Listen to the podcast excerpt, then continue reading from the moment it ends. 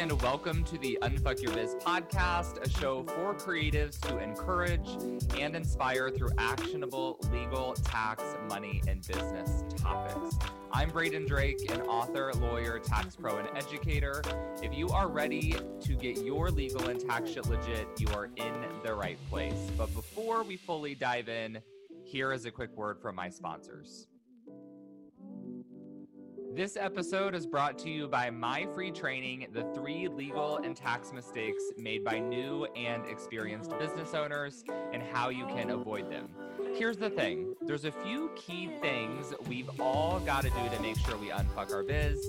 I've seen all the mistakes and I know how to help you get past them. So here's what I want you to do go to www.unfuckyourbiz.com, sign up for the free training, watch it, and do at least one of the homework assignments I share in the masterclass. Promise? Okay, now let's dive into the episode.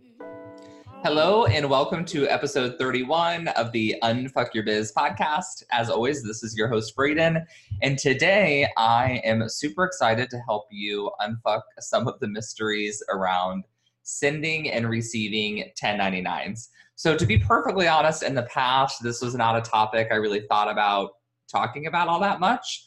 Uh, because, to be honest, the, the rules are pretty straightforward. But I realized there were a lot of misconceptions around 1099s, and uh, I could help give some quick wins by answering the questions and giving some uh, how to's and some to dos. So, that is what we are going to do on today's episode. It's going to be pretty easy. What I will do is take you through a blog post I wrote last January during 1099 season. Going to kind of like read through it. I'm going to give you the overview of how 1099s work, what you need to know about them, and all of that. So, without spending too much more time on the intro, let's just dive straight in. According to the IRS, this is the rule. You must file a 1099 for each person in the course of your business to whom you have paid during the year at least $600 in services performed by someone who is not your employee. Okay, let's break this down a little bit. So, when do you have to send a 1099? For each person in the course of your business that you have paid. So, first part is Did you pay this person for your business? If you hired someone to come paint your house, that's not related to your business. If you hired someone to do graphic design for your website, that is related to your business. So that's kind of how that works. So you had to pay them at least $600 and the services must be performed by someone who's not your employee. So that is pretty straightforward. There's also an exception for uh, payments made to S corps and C corps and LLCs that have been elected to be taxed as S corporations. So ask yourself if you met the first requirement that you do have to send a 1099 if they are an S corp or a C corp and if they are you do not have to send them a 1099 unless funny enough they are an attorney. So there is an exception to the exception because the IRS does not trust lawyers to report their income. There are other uh, very rare exceptions, and you can find those in my blog post that I'll link in the show notes, but I'm going to assume that they're probably not going to apply to most of you. You are also not required to issue a 1099 if you paid the service provider by credit card, PayPal, or other quote unquote third party network providers. So note that credit cards do not mean debit cards. So these are two different things. So debit cards do not equal credit cards. Payments made by debit card are not exempt from 1099 rules as the payment comes straight from your bank account and not through a third party. So the question really, the way I like to break it down is if you're paying in a method that's immediately going to withdraw the money from your bank account and send it to that other person, then you have to send a 1099. If it goes through a third party first and then you have to reimburse that third party, then you don't have to send a 1099. And if you're wondering why that is, it's because under the tax law, credit card companies and these third party companies are required to issue Form 1099Ks, which take the place of the 1099 miscellaneous, which is the type of 1099 we're talking about. If that confuses you, don't worry about it. Uh, just know that if you uh, pay them with a credit card or a PayPal, you don't need to send them a 1099. So, in summary, you need to send a 1099 to someone if you answer yes to each of the following questions. One, the person was not an employee. Two, the person worked on behalf of your business. Three, you paid that person $600 or more in total during the tax year. And four, you paid that person via cash, check, or debit card, or in some other manner that took the money straight from your bank account. So those are the four uh, elements, we'll say. Each of these should be relatively straightforward, but number two can trip some people up. Number two, again, was the person worked on behalf of your business. Someone is working on behalf of your business if they either, and this is my own personal lingo, are working on or in your business. Working in your business would be like doing work for your clients or on your internal operations. So let's say um, that you are a wedding planner and you hire another wedding planner to come in and help you get caught up on some of the wedding planning work for your business. That would be someone you're hiring to come and work in your business. Working on your business would be doing work unrelated to what you do for your clients. And an example of this would be hiring a web designer for your site, which I mentioned earlier, if a graphic designer hired a fellow designer to help with client work, that would be a person working in the business, like we just mentioned before. If the designer hired a photographer to do a brand shoot, the photographer would be working on that designer's business. In a legal sense, we would call that photographer an independent contractor. However, for tax purposes, both of the types of workers in this example would need 1099s if they were not paid by credit card and they were paid $600 or more. So that is the gist of when you have to send a 1099. Now let's get into the rules on how to send 1099s. So the first thing that you're going to want to do is find what's called the IRS form W9. I know this is confusing. We're talking about 1099s and W9s, but what the W9 is, is it's the form that you're going to have your contractor fill out so that you have all the information you need to send them a 1099. So it's like, um, I'll use this example. Hopefully, it doesn't confuse anyone. But whenever we get a new job where we're an employee, you probably remember you have to fill out um, you have to fill out a W four. Yeah, a W four. And that is the funky form where you have to put like all the zeros and ones to claim your exemptions.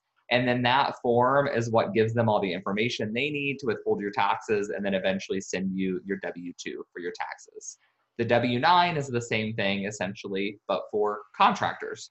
So feel free to, well, get to that in a second. Make sure that you rec- you get the W 9 from anyone you have to send 1099s to, and feel free to let that person know that they may want to get an EIN if they don't already have one.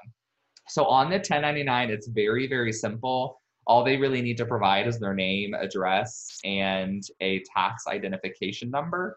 And your tax identification number is either your social security number or your EIN, employment identification number. So this is one of the benefits to getting an EIN, which is totally free, is that it allows you to use that rather than your social on the W9. I actually now encourage all of my students, members, and clients to collect the W 9 before they ever begin working with a contractor. So before you agree to sign their contract or when you send them your contract, then you need to get their W 9. Okay, so once you've gathered your W 9s, you can use an online service to electronically complete and submit 1099s. I don't know if you guys can hear the background noise, but my dogs just decided to climb out of bed and they are now wrestling in my office where I'm podcasting. So just ignore them. They're having a good time over there. All right. So back to business. You collected the W 9s, and now you can use an online service to electronically complete and submit 1099s. You can do this like old school with paper, uh, and it's basically free that way. I just recommend using a paid service because in most cases, it's like $2 per 1099. It's well worth, in my opinion, the time savings. So if you go to the blog post, which is linked in the show notes, I link you to uh, one online service that I recommend. There are a lot of them. I don't really even have a strong preference. I'm just helping save you some Google time. So you'll create an account on that program, put in all of your company information, and then you'll go through the steps to issue the 1099 and they'll kind of, you know, do everything electronically from there and send it into the IRS for you. So now we've tackled when you have to send a 1099, how you can get started doing it. And now let's chat for a moment about what to do when you're expecting a 1099. So it is the payer's responsibility to issue 1099s. So if you are the service provider and you think you are owed a 1099, then you don't need to stress out about it too much. If the person who owes you that 1099 fails to send it to you, it's kind of like their problem, not really your problem. If you need to send out W 9s to get your 1099s, I feel like this lingo is getting very repetitive, but hopefully you're still with me. You can make your life a little bit easier by filling out your W 9. So just Google IRS form W 9, it'll pop right up. You can open it, input your information and then what I do is save that document to Dropbox or a Google Drive folder, uh, keep the link handy somewhere. Uh, I put mine on my Trello board with all of, I call it the small business blueprint. I can give you guys all information on that. I bought the awesome Trello course from Strategy Academy. Love it. It's 30 bucks. Check it out. But I keep all of my links and everything on there. And then this way, if anyone ever needs my W 9 from me, I just copy and paste the link and it pulls up the form. I don't have to fill it out every time. So that pretty much covers it on the 1099 front. It really doesn't need to be all that difficult. There's a lot of misinformation out there about 1099s, but hopefully this gives you the gist of what you need to do. Uh, quick reminder before we close out that you do have one more day to sign up for the totally 100% free tax challenge, which will be starting on Monday. Sign up closes tomorrow, which is the 24th. And then we're going to start Monday. And one of the days we will actually be focused on 1099, 1099s, excuse me. So I'm going to record an actual tutorial video with all the information that we covered in today's podcast, but with screenshots and a screen share of how to actually do the 1099s. And then um, by the end of the week, you will hopefully be all set and prepared to work on your bookkeeping. So if you want all the details on that, you can go to unfuckyourbiz.com, check it out, and I hope to see you in the tax challenge. As always, if you enjoyed the podcast episode, don't forget to subscribe. I would absolutely love for you to leave a review. And even more so, I would love to uh, be back with you in your earbuds next Tuesday. And I hope that you have a great day. Hey there. Before you go, I wanted to give a quick thanks. Thanks so much for tuning into the show. If you loved it, I would love for you to take a screenshot of the episode or snap a quick selfie while you are listening. Share it on social and give me a tag. It'll help other kick ass entrepreneurs like yourself find the show. That's it for today. I'll be back soon with a new episode. Meanwhile, let's roll up our sleeves and unfuck that biz.